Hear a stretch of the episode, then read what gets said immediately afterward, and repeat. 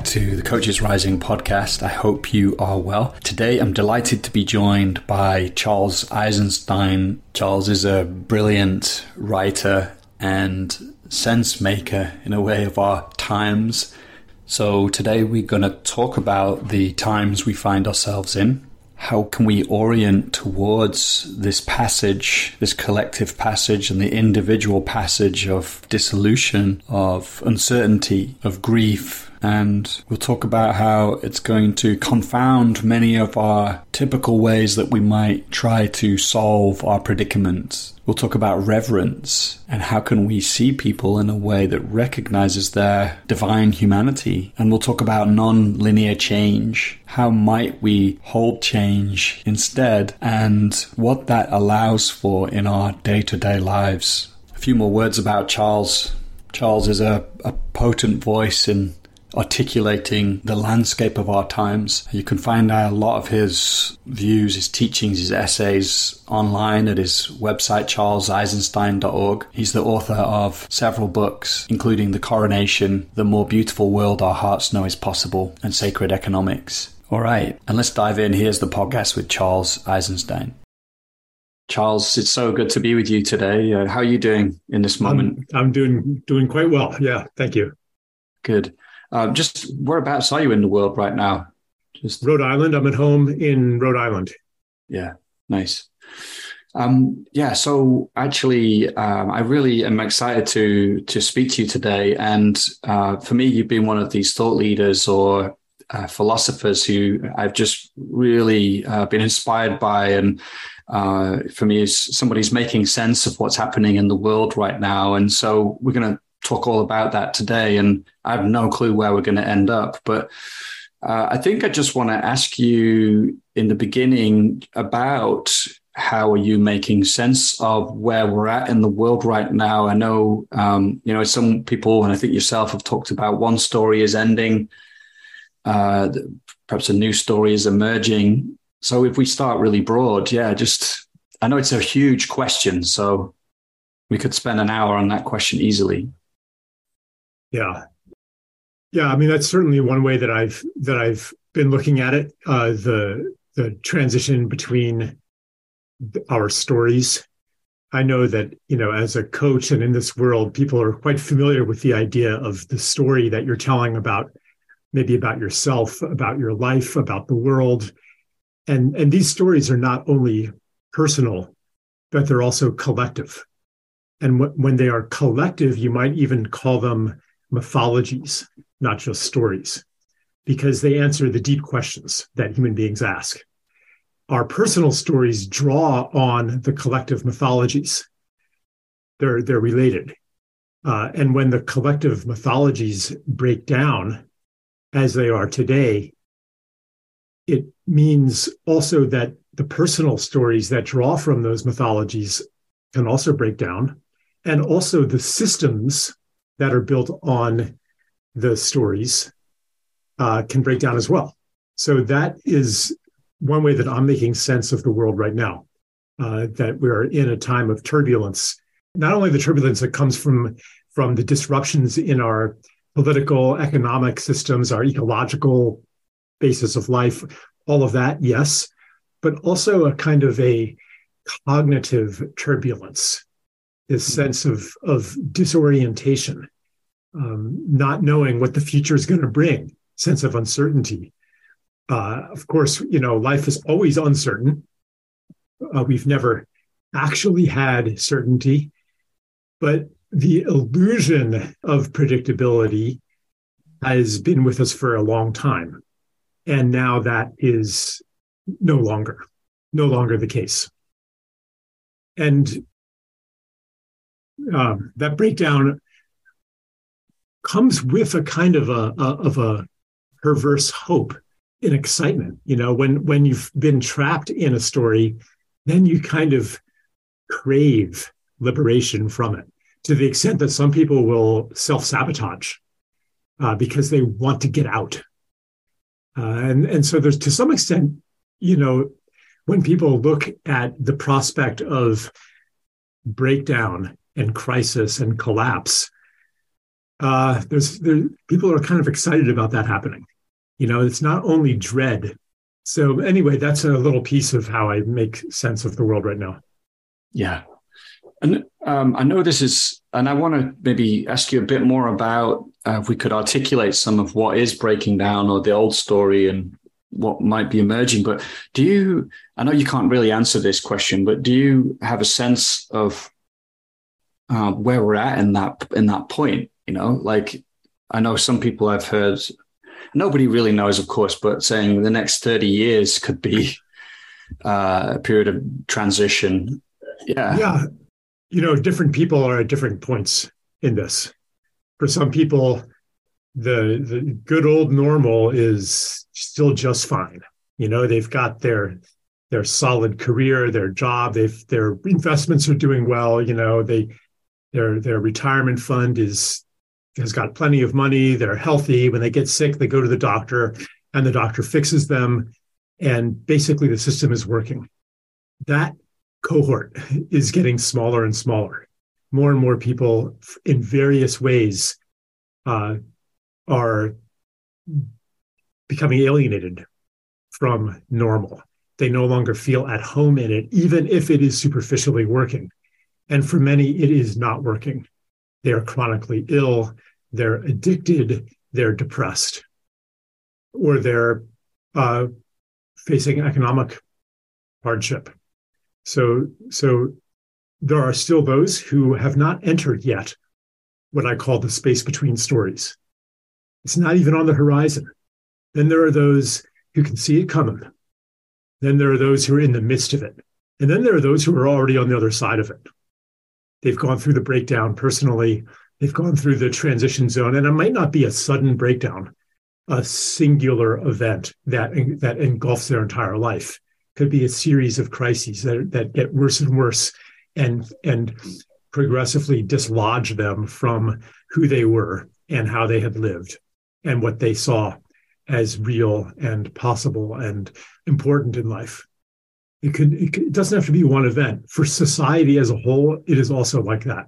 We are already in the midst of of a kind of collapse. It doesn't have to be one event that you forever after mark in the history books as that's when the collapse happened. Yeah. Actually, uh, you know, as soon as we're here, like I do, because I it resonates with me deeply what we're talking about, and I probably imagine, like you said, that cohort is getting smaller and smaller. Of people who who haven't been impacted in this way. Actually, makes me want to ask you about, um, you know, how we might move through that process you know, I don't I don't want to say more easily. I'm not quite sure what the word is I'm looking for. Is it more skillfully, but you know, with, with greater grace, perhaps, and kinship? Do you have a sense of what aids us or supports us in that journey? Yeah, and I'm I'm I'm happy to to hear how you kind of checked yourself there. Um, even you know, not quite knowing what the question is that's actually a very good start to realize that this is such new territory that I don't even know what question to ask because it's not really a how to question. Right, right. It is, um, there is, uh, as the breakdown, unraveling, letting go happens, the, the chinks in the armor that are revealed let in new information. And and as the new information comes in the old security that was provided by that armor becomes less important and it falls apart more and more light comes in more information comes in one of those pieces of information is simply that this is a normal process this is how big changes happen they happen through loss. They happen through through breakdown. And and not only that, the new whatever is on the other side of it does not necessarily come immediately. So even to know I'm not going through this alone. And and there is something on the other side of it. and this is how birth happens. Just knowing that can be helpful. Maybe then you panic less. But, you know, even that sense of panic and even that sense of resisting the inevitable, that that part of the process, I mean, that that is also for many people a necessary part of the process. You cling on as tight as you can for as long as you can. And finally, when you let go, it's because you cannot hold on any longer. And it's a genuine letting go. Because sometimes when people know too much about it, then they're okay, you know, um, um, someone's telling me to surrender, someone's telling me to let go, and that's, you know, a spiritual teaching. So I'm going to let go. But they haven't really let go. So, you know, there are parts of the process where there is something for you to do. There is a how. And there are parts of the process where you just rely on the instinctive reactions um, of, of your biological self, your living being that just reacts the way that that that you react. You know, you take a, a rat and throw it in a tub of water and it swims and it and it tries it tries to cling to something. Like we do what human beings do. I could say a lot more. Um, i guess one thing also that is both a piece of advice but also an observation of what happens as the um, illusion of permanence disintegrates, it puts us in touch with what's real, which is love, which is beauty, which is grief, which is each other, the preciousness of each other. And so you mentioned uh, kinship. That's one of the things that gets revealed as important. And sometimes when the story breaks down, and this is certainly true on the collective level as well, uh, people come together again. And those moments of clarity of what is important, uh, it's important to listen to those. It's important to to when that happens to respond with gratitude. Thank you. I've been put in touch with what is real. The more we receive those experiences, with gratitude, the stronger they are uh, implanted in us, and the more they guide us so that we don't forget. You know, if you have those moments of intimacy, maybe even with with a loved one who's dying, and you know that moment where oh why didn't i treasure them more when i had the chance when they were still here um, and then you forget you know how do you not forget when you receive the grace of being put in touch with the real? How do you not forget? It's not a matter of uh, a promise. It's not a matter of will. It's a matter of gratitude in those moments that you've been given this gift. Yeah. Uh, just brings to mind um, the sense of enlivening I think you're speaking to that I've felt in my own life as I've um, broken down actually in, in many ways. Um, you know, I, I, had a really, really dark period about two years ago where, you know, it felt like everything trustable and, and, and kind of permanent in the world began to dissolve. And, um, and yet, you know, and, and it was, it was, it was hellish, you know, and there seemed to be no way out of it. And yet, um, those moments with my daughter. She was three, two, two years old, you know, and I would just be sat with her in tears.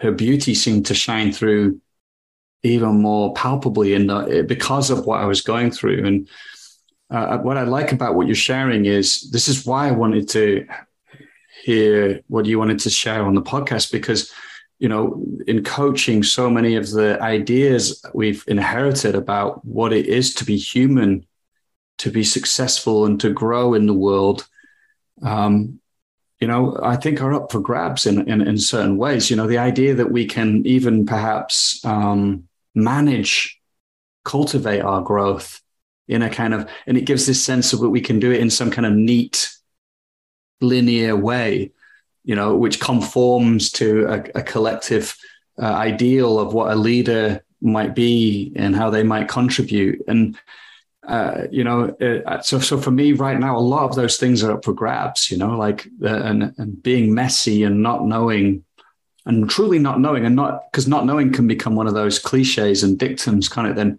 oh, it's good to not know. So, uh, yeah, that's yeah. It, you know, it's it's it's not that it's good to not know.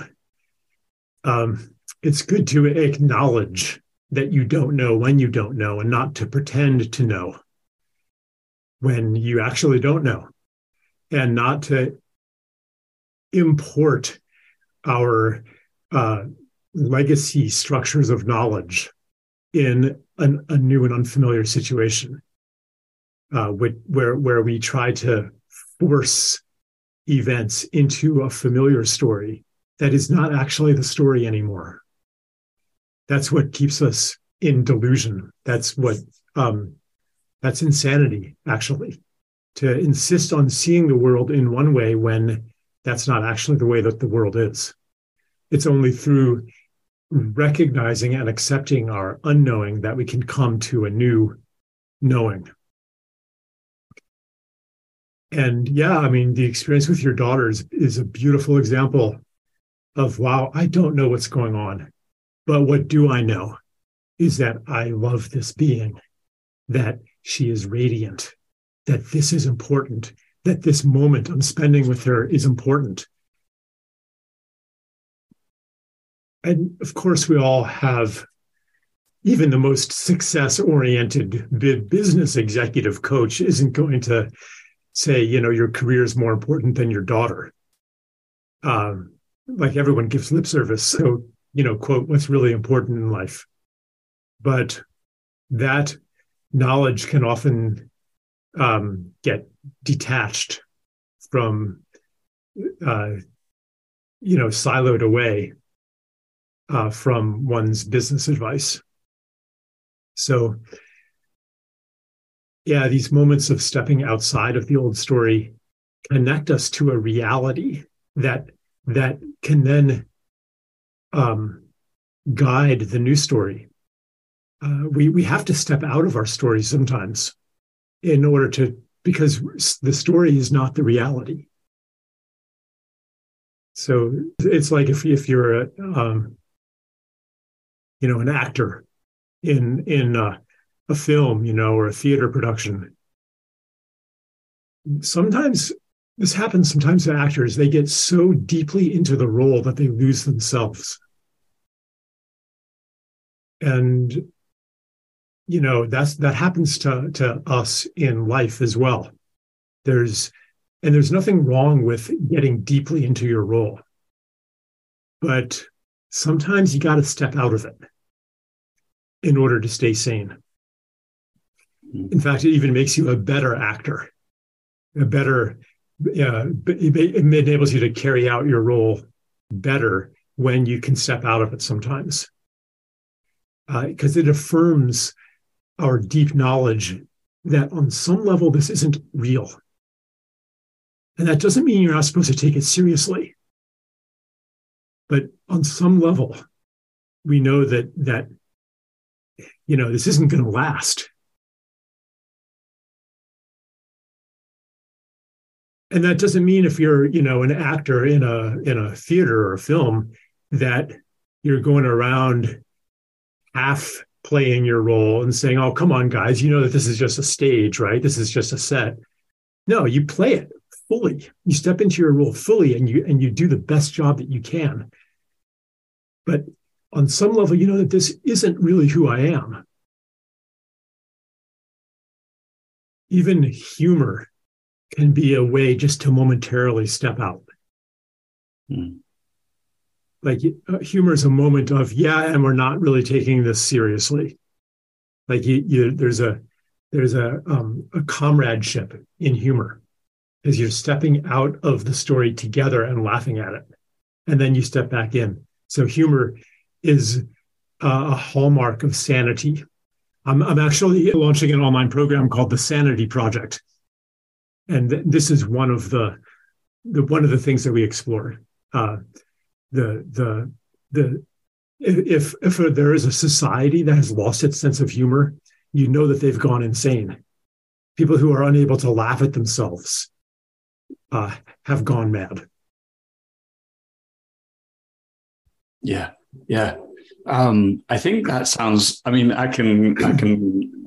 I'm sure. In fact, I'd like to ask you about why I call it the Sanity Project, but just that chimes with me immediately because of yeah, the seeming insanity, um, the, the, the, the, you know, in our times, as we're talking about when things are breaking down and, and there's this uncertainty, it can feel as if there's a, yeah, what, what is true anymore? You know, what can, what can I orient towards if these things that I trusted and took to be how the world was certainly are uh, they're not there anymore or it doesn't seem true so how do i orient plus plus then of course the whole you know, social media kind of polarization, AI kind of thing that's going on mm-hmm. that just feels like it amplifies that whole uh, experience. So is that yeah what yeah yeah, yeah. Tell us I mean this sense of this sense of I have no idea what's going on. I can't trust anything. I mean this is not going to diminish uh, you know in coming times with the ability of AI to generate completely fake uh, pseudo realities, uh, you know, fake images, fake videos, uh, uh fake voices, um, you know, entire books, entire films that were not made by a human being. I mean, all all this, you know, already even without AI, we're starting to be be unable to trust images. Um, where is this coming from? Who you know? It, it it's so easy already to fake fake um, to make fake news, to make you know fake information. Uh, and and it's not only that, but it's also the way that that um, you know social media echo chambers draw and not just the social media, but the legacy media as well through propaganda and the manufacturing of consent and censorship, channel people into these totally separate realities. Like right now in the United States, um, there's this this big thing, the Durham uh, investigation, basically describing how uh, the RussiaGate, uh, whatever you want to call it, hoax was manufactured and abetted by mainstream media, you know, and and this is all coming out.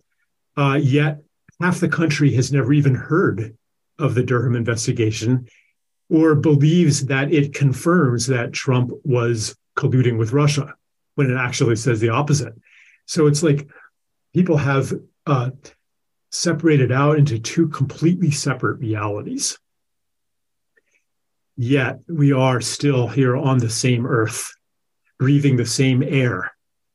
We are not actually in two separate realities, but it seems as though we are uh, in our perceptions. And so this this really started happening um, in in uh, at a new level during the pandemic, the time that you were referring to two years ago. And we saw what happens when people go mad, when sense and meaning start to collapse. There are, there are different different reactions. One reaction is to retreat even further into the old orthodoxy, into a narrower version of normal, which requires that you exclude more and more data points. As more and more things come up that contradict that normal, you have to ignore more and more. You have to be less and less in reality, which means you're going insane. Uh, you have to, for example, ignore the contradictions in the authorities' narrative. They tell you I don't know if I'm allowed to mention the V word, but they tell you that uh, infection stops here. You will not get COVID. You will not transmit COVID if you get the V. And then they tell you, well, actually, you you you know could get inf- infected, but you won't transmit. Oh, actually, you will transmit, but you won't die. Okay, well, you might die, but and and you have to accept each time as, as if they know what they're talking about and that that you know the medical authorities can be trusted and and like every time that happens the mental calisthenics required to maintain consistency grow greater and greater and you have to use double think more and more to to shut out to to rewrite history to ignore history. Okay so that's one way to go insane. Another way though is to leapfrog to pole vault from the old normal to a new story of everything uh, that says, okay, they've been lying to us all along, and here's what's really true. And you jump into some conspiracy theory that gives you an explanation for everything that is kind of comforting because it replaces your old explanation for everything. and and then these con- then when people jump into the conspiracy theories and i'm not saying that there are no conspiracies all right i'm talking about the overarching conspiracy theory that says here's the explanation for everything that's happening it's all been planned all right it's it's it, it's a it's a comforting substitute that once again prevents you from going through that phase of actually i don't know so people can join join a cult as well. Mm-hmm. And then another reaction is nihilism. Uh, nothing makes sense. There, there's there's no explaining things, and just to kind of stop even trying to make sense. And that's a can be a healthy phase, but then people can get also um, trapped in that phase too. So these are the different ways people go insane in times of the breakdown of narratives and myths. And so the Sanity Project is to hold sanity through those times and in a group process. You know, that's how that's how that's how we deal as humans when we when when something comes up on the horizon that it's unfamiliar.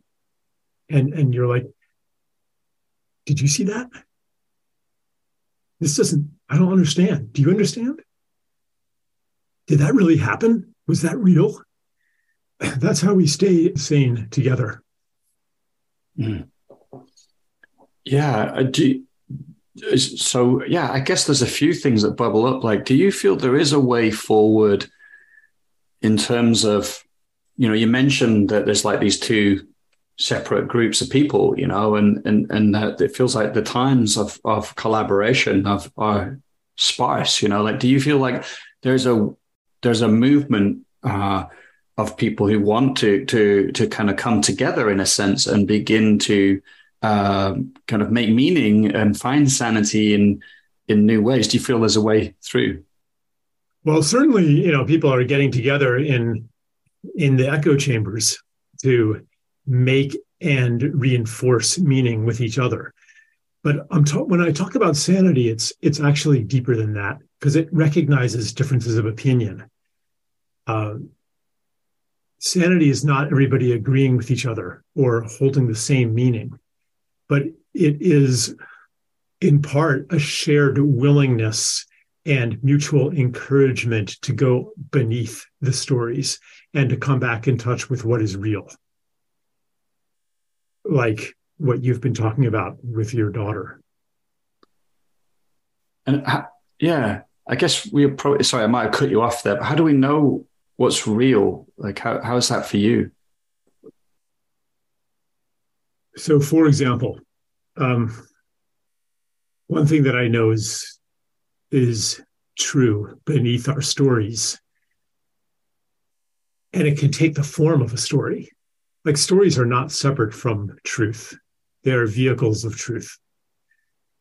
So one of them is who you really are, is life itself taken human form. Who you really are is a divine being. When people hear that, they feel the ring of truth and then what about my stories and beliefs and choices and thoughts contradicts what I actually know to be true on a deep level? What ideologies gaslight me into ignoring what I actually know is true? And how do we overcome that gaslighting? So that is one of the one of the core truths that I'm calling sanity. And how do we practice that? Like, like so I've I've hosted for a couple years, um, co-hosted, I would say, with my amazing former wife, Patsy, an online community um, that is based on reverence in communication, kind of as a as an alternative to what you usually see in social media. Uh, but where where the, the basic principle is reverence in communication and why reverence because reverence is it's actually not the deepest core reverence comes as uh, as a byproduct of seeing people as sacred beings.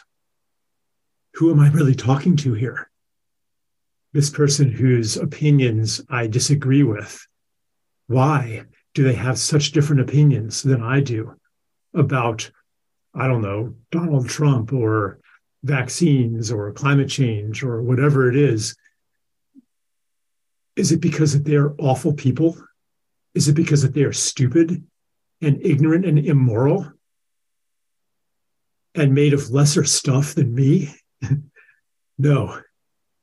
it's because they are life itself doing and saying and thinking what life does in the totality of their circumstances. And if I were in those circumstances, if I had had their childhood and all that they went through, I would be probably thinking and doing the same things. So then, what do I do with that? How do I change their circumstances? How do I be part of different circumstances in which they will choose other beliefs and actions. So that that's that's an aspect of of um, that's an aspect of sanity, you know. Yeah, and I, I'm hearing there that I'm curious because it reminds me of coaching in a sense that actually uh, two or more people can come together in a relationship which is uh, transformational or life life giving, you know, and that doesn't mean that the two have to agree per se, but that there's um, yeah, there's a way of being in connection, in reverence with one another, seeing seeing the the the, the humanity and the the the goodness in each other that allows for a for a, a deeper kind of intimacy together and and transformation, and that just feels very different than a lot of what I see mm-hmm. going on right now. Yeah. That um, reverence or that way of it is a story also. Uh, like, but it's a true story. Uh, the story of of who you are.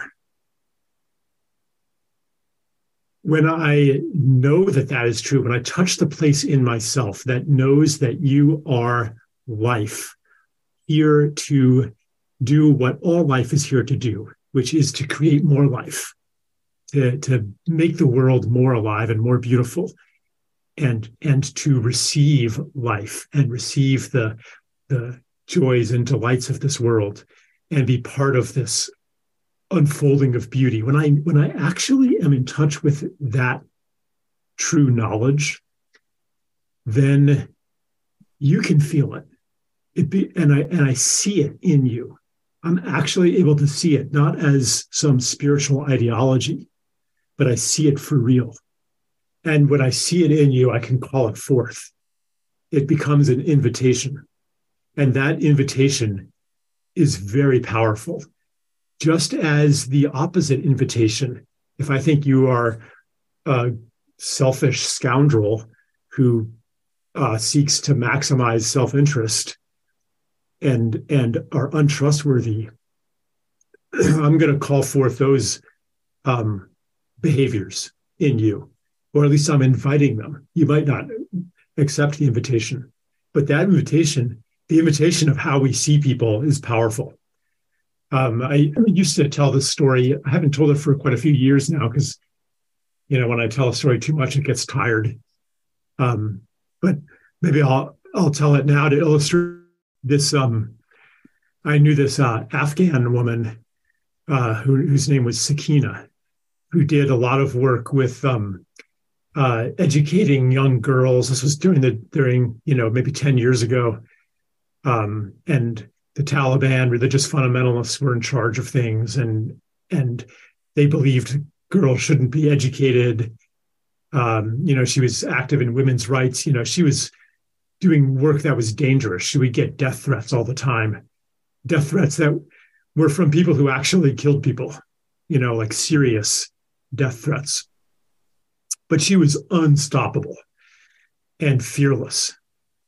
Well, one time she was with her driver, her staff, one or two of her staff, and her unarmed bodyguard in a car driving out of her neighborhood. And 20 or 30 young men with fundamentalist garb and beards and, you know, Kalashnikov rifles had set up a makeshift roadblock and were pointing guns at the car and said, Tell Sakena to get out. And the driver uh, says, You've got the wrong car. You know, she's not here. And they're like, Oh, no, we know she's there. We've been watching her. Tell her to get out. Um, and she like walks with a cane. You know, she's like disabled, I believe. Can't remember actually. That might not be true, but she's, you know, in her 50s or whatever kind of a portly woman. She gets out of the car, slams the door, marches right up to them, and starts talking. And the people in the car think that they're about to get killed or that she's going about to be abducted or something. But no, the conversation goes on 10, 20, 30 minutes. She's talking to them. And finally, she comes back, gets in the car, and says, Okay, we can go now. And they're like, what, what just happened?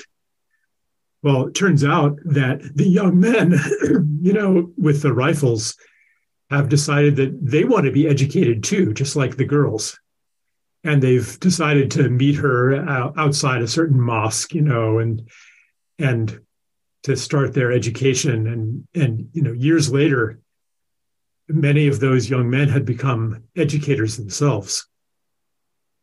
And the reason that it happened was that even when there was a literal gun to her face, she refused to believe that that's what those young men were. She refused to accept the offer of these are violent extremists who hate women and so on and so forth. No. Her seeing of them, which was indomitable, was this is a beautiful young man who aspires to better himself, who wants to learn. And her seeing was so powerful that their identity, their ideology melted away before it. Imagine if all of us wielded this power. It's the power of invitation, it's the power of the stories that we hold of each other. It is a world transforming power when it is aligned, especially with what is true of the human being. Yeah, that's that's magical, you know, and that story. Uh, I can feel the transmission of the story on me because it it, it brings a sense of abundance and and and and possibility and joy. Uh, uh, you know, in times that feel like they can be quite despairing and and and in a way, um, you know, speaks to me of perhaps perhaps the the changes of the stories that we're going through in terms of you, you know, like the story of um, of separation of, of Cartesian mechanism, mechanistic kind of thinking, reductionism, and and, and I think um, how we've privileged the kind of rational scientific mind, which likes to break things down in parts and see things as problems. And I just see how that's infiltrated the education system and how we often see ourselves as as projects like a problem to be solved you know uh, if i just um, sort this part of me out and do this and that then i'll be okay you know and it comes from this sense of scarcity and there's something wrong with us and what you're describing feels fundamentally different and and and actually and i'm curious about what you think about this it seems to open up a kind of almost um I don't know what to call it, like ex- exponential or or like non-linear change possibility. You know that that um, that yeah, like you said, imagine if we could be in the world and see each other in that way. What what could become possible? So I don't know if there's a direct question in there, but I'll just see see what comes up. Right now, society. Um, are you are you in the UK? Where where are you located? I, am from the UK, but I live in Amsterdam. Yeah. Oh, okay. Yeah. So, you know, maybe it's not as serious in in you know the Netherlands and Europe, but but I know in the UK and especially here, uh, the biggest problem facing society is our division and our polarization, and that goes to to hark back to what I was saying earlier. It's not just a difference of opinion it's the way that we see each other. It's the way that we explain to ourselves these differences of opinion where where it's we've turned against each other. We do not hold the story of the divinity and the beauty of each other, but quite the opposite. We diagnose the problem as all of those horrible people out there. And if only we could overcome them, then things would be okay. So the the bulk of society now is holding a story that that does not invite others into into agreement or into healing into coherency but they're holding a story that that progress will only come through a victory in a war against each other. If only we could vanquish the liberals, you know, or the conservatives, the white supremacists, the the like whatever label that we're putting on the bad people, then the problem would be solved. But that attitude shared by both sides of the other people, the other side, is morally and intellectually inferior to me, and they are inexcusable. And the tactics that go along with that to try to uh, incite as much rage and indignation toward those horrible people on the other side, that is destroying our society.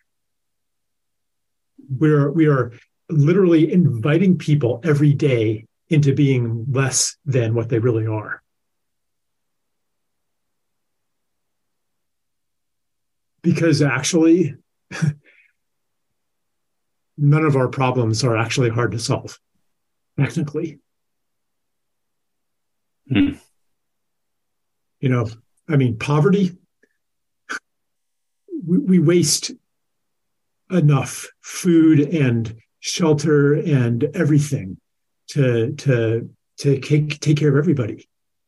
In in my country, uh, I think there's about half a million homeless people, and there are something like 17 million vacant housing units. That's madness. Yeah, yeah.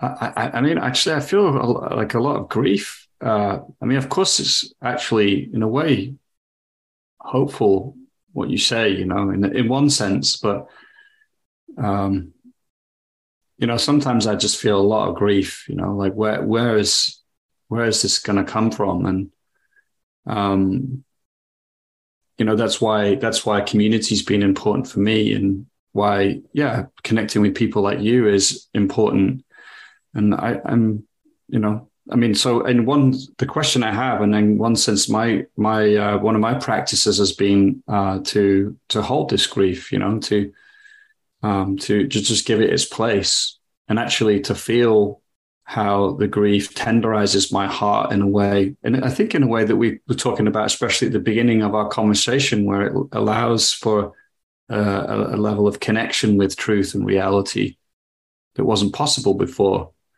Um, but I, I, guess, like as we, you know, we've got maybe just a bit less than ten minutes. Like, I just would love to ask you, like, what what are you practicing in these times that that supports you to give your play your music in these times. Um, I, I, just one reference I'll make is I watched the video the next five years, which I really recommend people watch as well. Uh, you talked about um, a system of causality that you're learning. I think you were talking about morphogenesis um, and how you were practicing that and it, you know working with embodying it. So that could be one thing you might speak about, but I don't know where you might take us.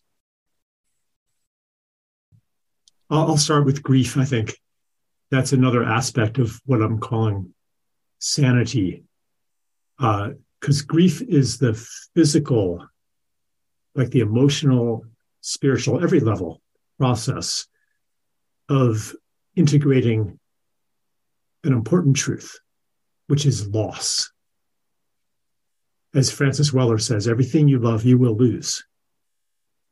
And when we pretend otherwise, when we have lost something, but pretend on some level that we haven't lost it, then, and, and therefore keep grief away, then we go insane because we're pretending something that isn't true.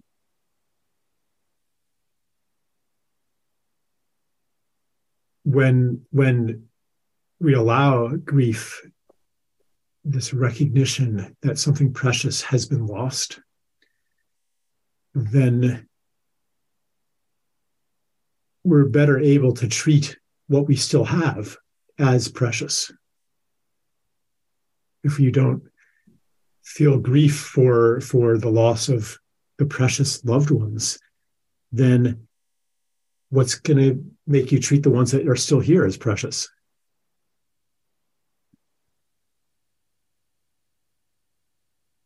Um, that information so you, you, mentioned morphic like morphic resonance morphogenesis. Um, there's a link between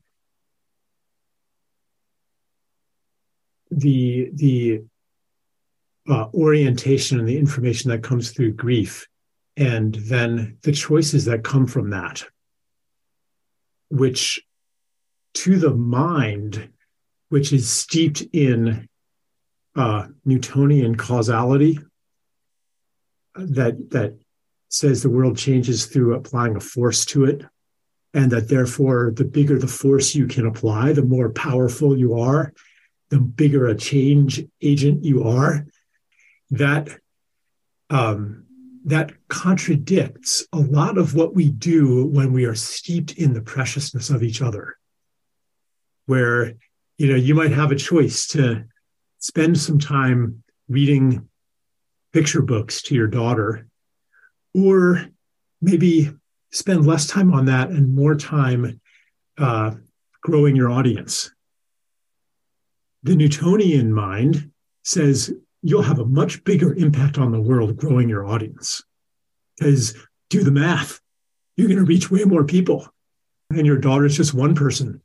And okay, yeah, she'll grow up and maybe she'll affect many people. What if the choice is between not your daughter, but but your grandmother, you know, or some aging parent? I mean, there's there are people who spend years and years taking care of old people. Then they die anyway. What good does that do?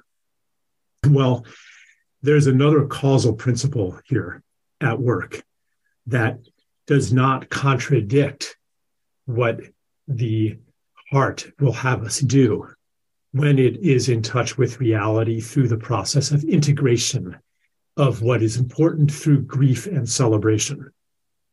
Um, that, there, there, there's another principle of causality that is aligned, aligned with what the heart knows. And one way to describe that principle of causality is as morphic resonance, which is the principle that anything that happens in one place becomes a template for that to happen everywhere else. So my ch- choice of of in this moment, I will um, be present with my daughter. You're creating a morphic field of being present with someone you love and treating that as important. That and and as the more the more we anchor that choice into the world, the more it happens everywhere. We shift reality into alignment with that. So yeah, that's like one of the links. Really, it's about um, because our story, our mythology of change, here's how things change, is breaking down. Um, we have an opportunity to listen to another guidance, which is a physical, biological guidance, the guidance of the heart. And that does not have to be in contradiction to the mind. It's only in contradiction to the story that we inherited the story of success, the story of, of you know, being an impact in the world. But we are learning now as that story breaks down, as all of the things we tried to do to change the world collectively have made things worse and worse and worse. We're letting go of that mythology that we were going to, you know, create utopia through reason and and the precise application of force that we call science and technology. We're letting go of that, and we're like, oh, maybe there's another way to navigate. Maybe that we have ignored key aspects of reality and pushed it into the margins. This has happened in science, it's happened in medicine, it's happened in politics, it's happened all over the place. What have we pushed? What have we exiled, exiled from reality that now it's time to bring back in? Yeah, and um, as you share that, what speak it speaks to me is very practical because it takes us out of, um, you know, uh, some of these inherited ideas of how we should be, be successful, have impact, and it brings us in touch with reality in this kind of more immediate sense of my heart and how I feel called to um, contribute in this moment, you know, and and and it kind of, yeah, like you said, rem- removes that any sense of um, oh, in this moment, I sh- shouldn't be with my daughter. Uh, I should grow my audience. No, actually, in this moment, I feel called to share my love with my daughter and read her that book. And and if we could all begin to start to operate in that way, I think a miracle could occur. You know, because it's very practical in that sense. Um, yeah, I could ask many more questions. I mean, like you know, what have we exiled that we need to bring in? Um, but maybe actually, um, just one final thing, uh, just a short invitation is, you know, two two things. Um, is there anything you want to say to um, to bring this conversation to a close to people listening that feels to you like it would be, you know, uh, an appropriate conclusion um, or ending? Those words don't fit, but um, and then you know, of course, if you want to direct us to where to your work as well, uh, to anything like your website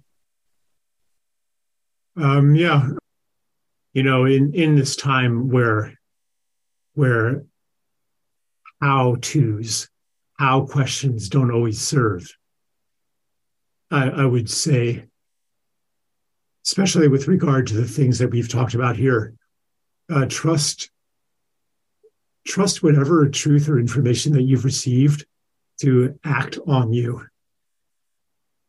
what I was saying before, you know, the principle of gratitude. Um, gratitude is actually the feeling of fully receiving something. And when, whether it's from me or from any source, you know, um, to, to, to, to, you know, a lot of my work is about gift, giving and receiving. Um, and to be, yeah, thank you. Wherever this has come from, thank you. That thank you already starts a process in motion where the knowledge becomes useful. So I'll just offer that and to say, um, probably the best I have a website, but also I, I write on Substack a lot, uh, which would be you can put the links in the description. If you search me, you know you'll find it. So, yeah. Thank you, Charles. Uh, really, really appreciate our time together today. Thank you so much. Yeah, thank you. Here we are. We're at the end of the podcast. Just a, a, heads up again if you're not on our mailing list and you want to stay in the loop about other things we create, then head to coachesrising.com, put your name in the sign up box there. You'll also find some of our other offerings, our online trainings for coaches there. And just want to end by wishing you well, and I'll see you again next time.